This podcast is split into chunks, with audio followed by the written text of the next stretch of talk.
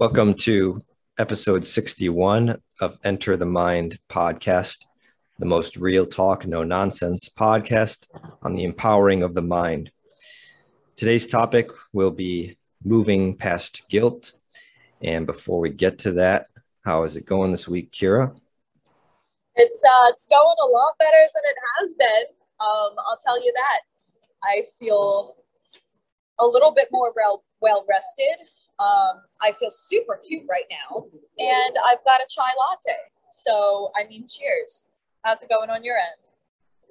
Cheers to you. Your life is going pretty well at the moment, sounds like. Uh, yeah, doing well. Uh, I just got back from a run, and I think I reactivated my hockey injury. So, uh, back to some healing for me. Uh, but yeah, feeling good other than that. So, this is a topic of your choice, and I think you've got a bit of a backstory to it. So uh, I'll pass it to you to kind of give us the context of what made you think about this topic.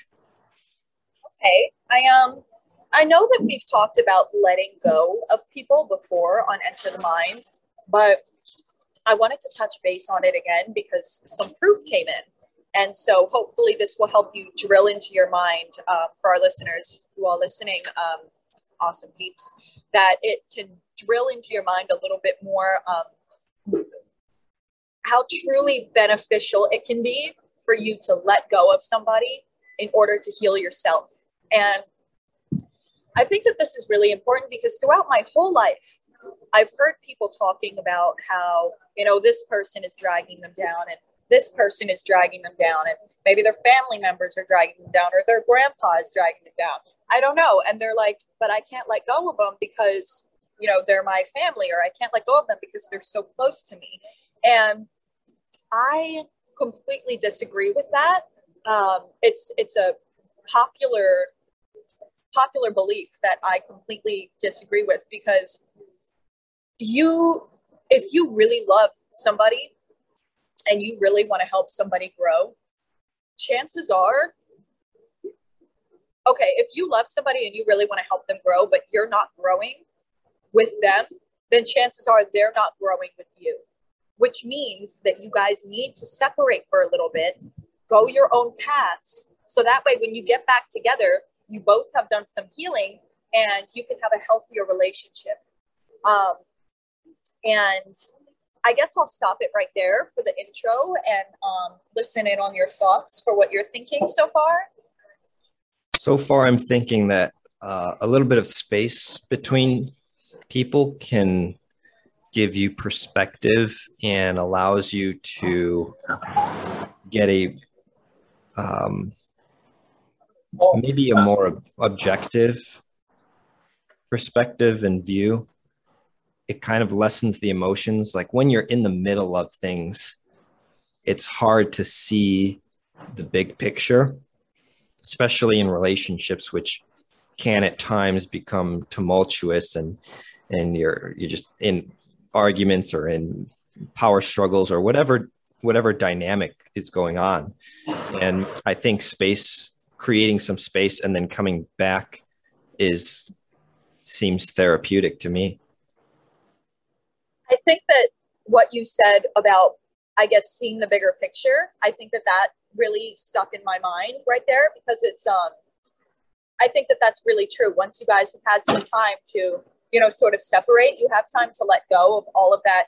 I loved your hands because it really showed what can happen in a relationship. It's like both people are like this when they want to be like this. But if you just step away, you then can, you know, calm down. And once you both stop like this, you know, you start to be able to come together again. And that's when you see that bigger picture. Um, so I really liked what you said there. And I have some lovely news to share. Um, you heard it here first, because I will be sharing it on Soul Design Future um, later on this week. But I haven't been talking to my mom for over a year. And um, if you have been listening to most of our podcasts, you would know this because I mention it quite frequently. Um, and going through this hard situation that I've been going through in the past ten days um, with my house and everything, there was one moment, and all of a sudden, God just said, call your mother. And I was like, you know, you're right. There's nobody that I could think of that could give me sounder advice than my mom at this moment. So, you know, I gave her a call and, uh, you know, she's like, who's this? I go, it's, it's, uh, it's me, Mom. It's Kira. Yeah. Haven't talked to her in over a year. Um, and she was, wow. wow. That's like a movie yeah. moment. I know. A movie. Yes. It was, it was a movie moment for sure. And, um, you know, and, and she, she gave me the sound advice. She gave me the exact advice that I needed. And, um, you know, she wound up saying that I could come and stay with her. And so I did. And I've healed. I've healed so much. I've become my own person so much that now I can actually connect with my mom and see her for who she is, and um, not get angry at her when she's only being a mother, which are things that I wasn't able to do before because I hadn't grown into my own self. I needed to grow and heal into my own self. And since I took that time, another reason that I left, and I left this, this person that I love so much, is because I wanted her to grow. And I've been wanting to leave my, my mom since I was eighteen years old, but I never actually left her and healed.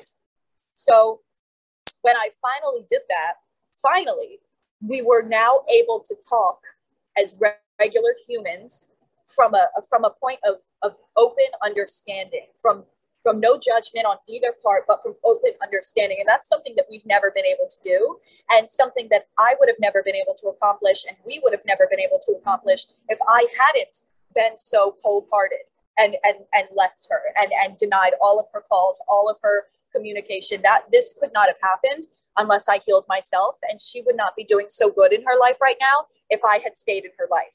So I think that this is the main point that I want to address today, is that you really just, if you feel like you need to heal and leave somebody, you do it from love, you pray in the meantime, and that person will come back.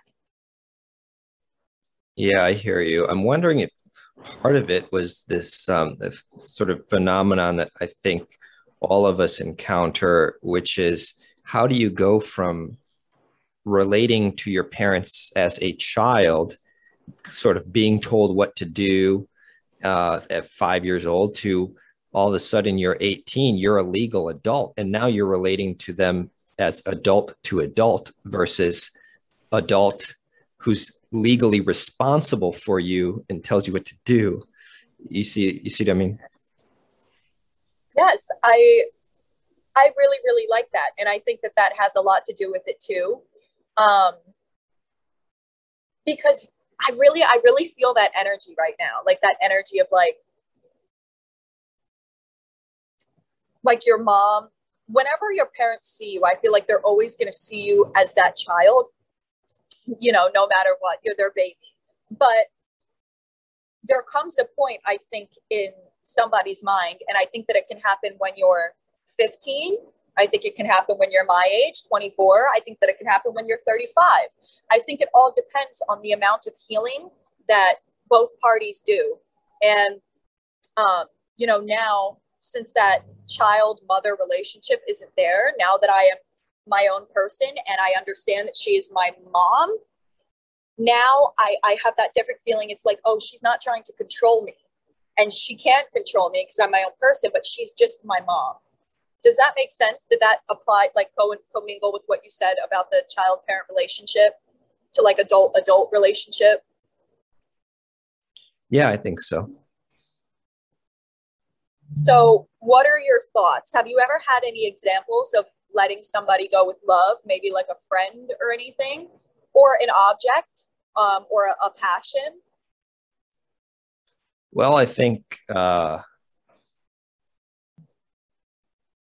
I was wondering about that, you know, with myself, and sort of how did I make the transition from childhood to adulthood with my parents? And I, and I think One, maybe one contributing uh, sort of event was um, going to um, Costa Rica in college, because I spent an entire semester there, which is three months away from my family, uh, living with a host family.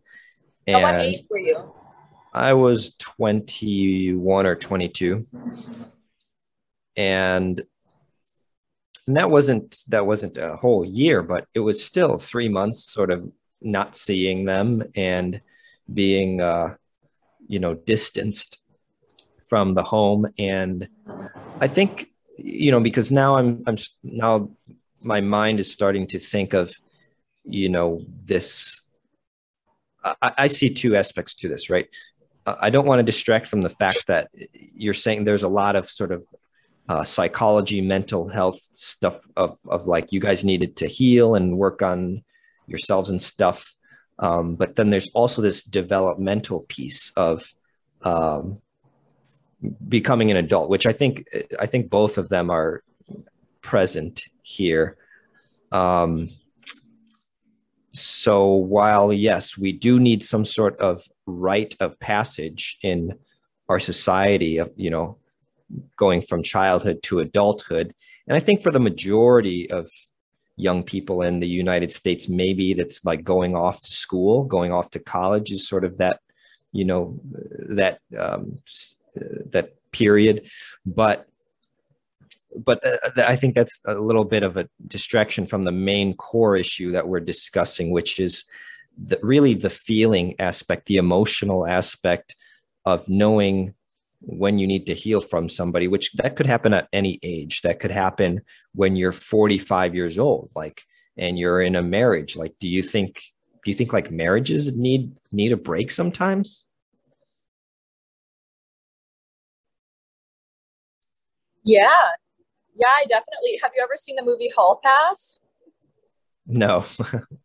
It's when the wives give their husbands a, a week hall pass, meaning like they're not married for a week. Um, so it's it's interesting. I, I like the, the points that you've touched on here. And I think that the first one is that I think that definitely for some kids, yes, that point of college is like, okay, I'm separating from my parents. But at the same time, I feel like some kids grasp the fact that, you know, they're their own person now. And then some kids, you know, still go back to their parents after college. So there's something that ticks in one's brain. I think it's in a, like a maturity level that peaks in, in a child's brain that, that, that that's when they start to realize that, you know, like, these are my parents and I love them, but I am not my parents. And they don't control me anymore. And the advice that they give me, I can take what I need and leave what I um, don't, you know, sort of thing. Instead of having that same mindset where it's like, this is my parent. Um, I am my parents' child. Um, I will listen to my parents. I will, you know, do this and that and that. And like, there comes a point, you know, when you need to understand, because we talked about this before, the part where, um, and I think that this can happen with friends and relationships as too, uh, too, because when you hang out with somebody all the time, your energies are bound to mix. And if you don't get enough alone time, you're going to wind up, you too are going to wind up, this is going to be your downfall. Um, I've seen it happen in my own friendships where I hang out with a friend every single day and our energies start to mesh and I get sick of her stories. She gets sick of mine. Um, You know, we both want alone time, but we're not giving alone time because we want to be together. And it's it's the downfall of it. And you need to have those boundaries between any relationship that you have. Um, otherwise, you're going to need to let them go and you're going to need to take that healing time, which I don't think that anybody wants to do. I don't think that anybody wants to leave somebody that they love for a year. Yeah. What, what was going through your mind a year ago when you first stopped the communication with your mom? Our relationship was really toxic. Um, my mom and I are really close. Um, we we get each other's brains for the most part. Uh, we're very different people, but our energies are very close in nature. So when we get together, um, you know, we have so much fun. But at that point, I was thinking to myself, you know, I was just like, it's it's so toxic. Um, there were things that we weren't communicating with each other, that we didn't have an open channel to communicate with each other because there was so much of that tension that was there that you explained earlier. So what I was feeling at that time was, you know, I love my mom so much and I want to stay, but I can't. It's toxic. It's my downfall. I'm, I'm hurting her and I don't like myself for it. I hate myself for it and I need to leave so that way I can go and love myself. And that was what was going on in my brain. And, and it was a win-win situation when I left. It wasn't a, a fuck you, you know, it was a, there was a little bit of fuck you, but, you know, it was mostly, it was out of love. I said, you know, I'm going to go and I'm not going to talk to you for a year. I didn't tell her this, but I said this to myself and I'm going to let you grow. I'm going to let you let go of me and I'm going to let me let go of you. So it's a win-win and we can both grow and come back when God says it's time. I gotcha. So there was, there was some communication about like, hey, we're not going to talk for a while because, you know, we need this. It would, it was, it wasn't like a ghosting where it was like, where it was like, hey, where did Kira go? Haven't heard from her. It, it, it was a ghost. It was a ghost okay. because, um, you know, I've left multiple times before, but I've continued to talk to her. But this time, you know, I, I left and she thought that I would talk to her again and I didn't. Um, so it was definitely like a ghost and it was out of the blue. Um, but sometimes it needs to be like that. And I think that that's one of the hardest decisions that anybody has to make in their life because you have to make it on your own. You know, obviously that person isn't in on it with you. You, you need to make this decision alone and you need to make it with your heart. Um, because when you make it with your heart and you leave this person with love or this passion with love, it's like, um, it's like, uh, you know, say somebody wanted to be an actor since they were a little kid and, you know, they were trying, trying, trying, trying, trying and fucking failing, failing, failing. So at the age of twenty-one, they got a job as a, as a, let's see, as the barback. I don't know, but they got this job and it was working out for them. You know, they're living their life. Next thing you know, ten years later, their passion comes back and they're, they're a big time actor, you know, so sometimes I think that what I really just am trying to get across is if you really, really, really love something, but it's getting toxic, no matter what it is, a person, an object, a passion, um, God, uh, fucking your religion, anything, if it's getting toxic, leave it behind for a little bit with love and, and it will come back if it is meant for you. Yeah. I, I think the piece that's key is, um, uh... The, the pure intention piece that um, people, yeah, because people might say, oh, I don't, you know, it's, it's wrong to leave this person or something, but it's possible to do that while having good intention or pure intention. Yes, I think that pure intention, I think that that right there is the entire key of everything. You know, if you do something with ill intention, chances are it probably won't come back, you know, but if you if you think about something and you make that decision with your heart, then it'll come back every single time, most of the time. Um you know, but yeah, no, is there is there anything that you have let go of and, it, and it's come back? That is a good question. Um, like maybe a book, like if you found a book like four years ago, you know, and you're like, oh, I want to read that, but it wasn't the right time. And then it came back four years later at the right time, you know, something like that. Possibly. I was going to say um, relationships, uh, actually, or dating where, um,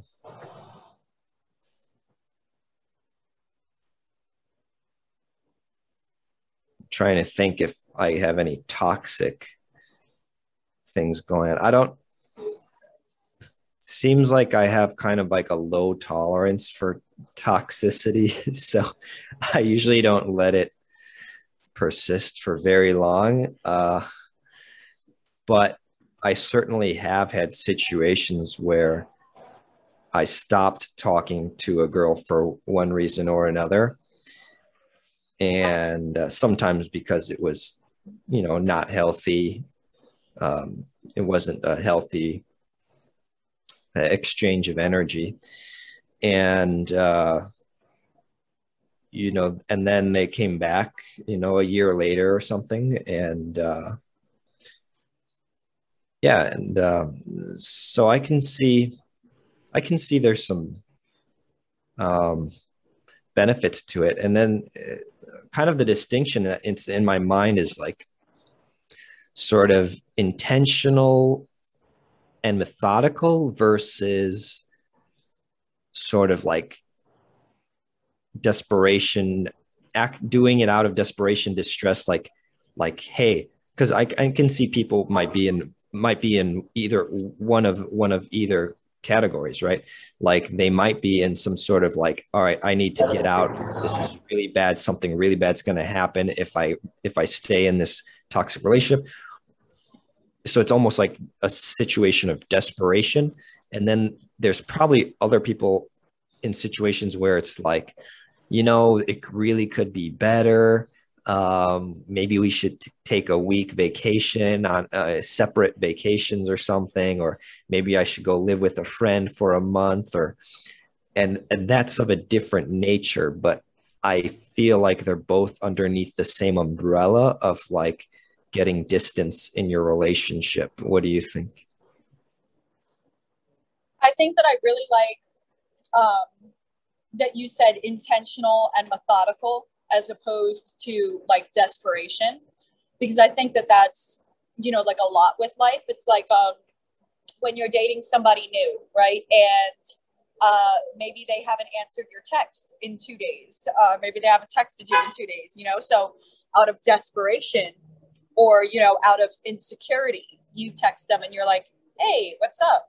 You know, and then they feel your energy, right? But if you were to text them with intentional, you know, like a heart, you're like, hmm, like, I kind of miss them, you know, and you decide with your heart that you're going to send them a text, then chances are it's going to end up in your favor. So I think that the, the, the key lesson within today's podcast episode is, um, is to do things intentionally and methodically, um, as opposed to desperation and, you know, like quick, like quick, quick, quick, quick, quick, like impatience, you know?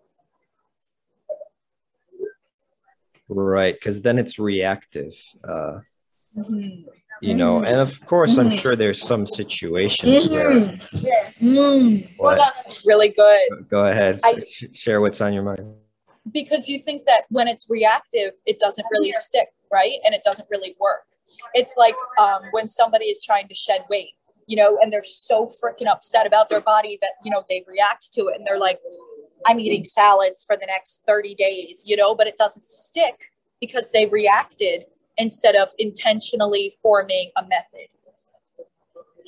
Kind of like playing chess, I guess, uh, just kind of thinking of it in, in the way of like, this is a strategic move that I really, deep down, I think this will help the relationship versus acting out of insecurity and be like, you know, what, they insulted me again, you know, forget them, you know, like, which is, that's come, that comes from a place of uh, ego and insecurity and um, uh, yeah. Yeah. And I think it's the difference as well, um, the voice in your head, you know, so it's like what you said, you know, it was like, oh, like they insulted me again, like, yeah.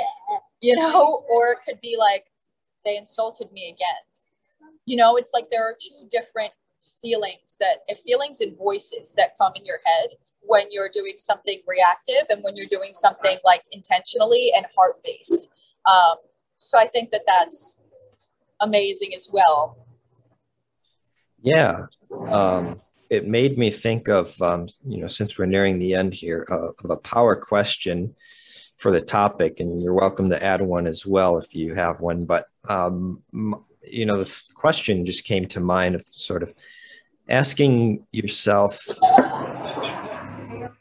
how would I would I still take this action I'm about to take if I were if I were fully aligned in my energies, like all my chakras. If I was fully aligned, and if I was not, if if I was not reactive, if I'm not having a knee-jerk response to defend my ego, if I'm just totally emotionally calm, cool, controlled, and secure in myself, what action would I be taking right now?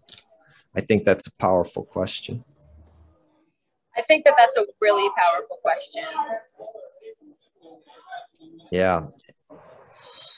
Yeah, that's an amazing question. And I think that that's um, something really, really good as well. And I think that for a power question, I think that um, I'll rephrase it as well, so our listeners can have two different uh, like phrases of it. Um, so also as well, um, how would I handle this situation if I were completely capable of handling this situation? And how how would I handle this situation if I believed myself to be completely capable of handling this situation? So I think that that's another, uh, those are great power questions for the day. And I hope that it's going to get our listeners really thinking. Um, yeah. Totally. Yeah. On that note, I think that we did it for today. And uh, we opened up a really good topic for people to discuss. Um, if you're watching on YouTube, uh, feel free to add your own stories, comments, uh, lessons to the comments section below. And if you're listening on podcast, um, then please, uh, if this was helpful, uh, write a positive review, share it with your friends, et cetera, so that we can come back super strong next week with episode sixty-two. And uh, further this goal of really empowering the mind for everybody out there. That being said, thank you for watching, and we'll see you next week.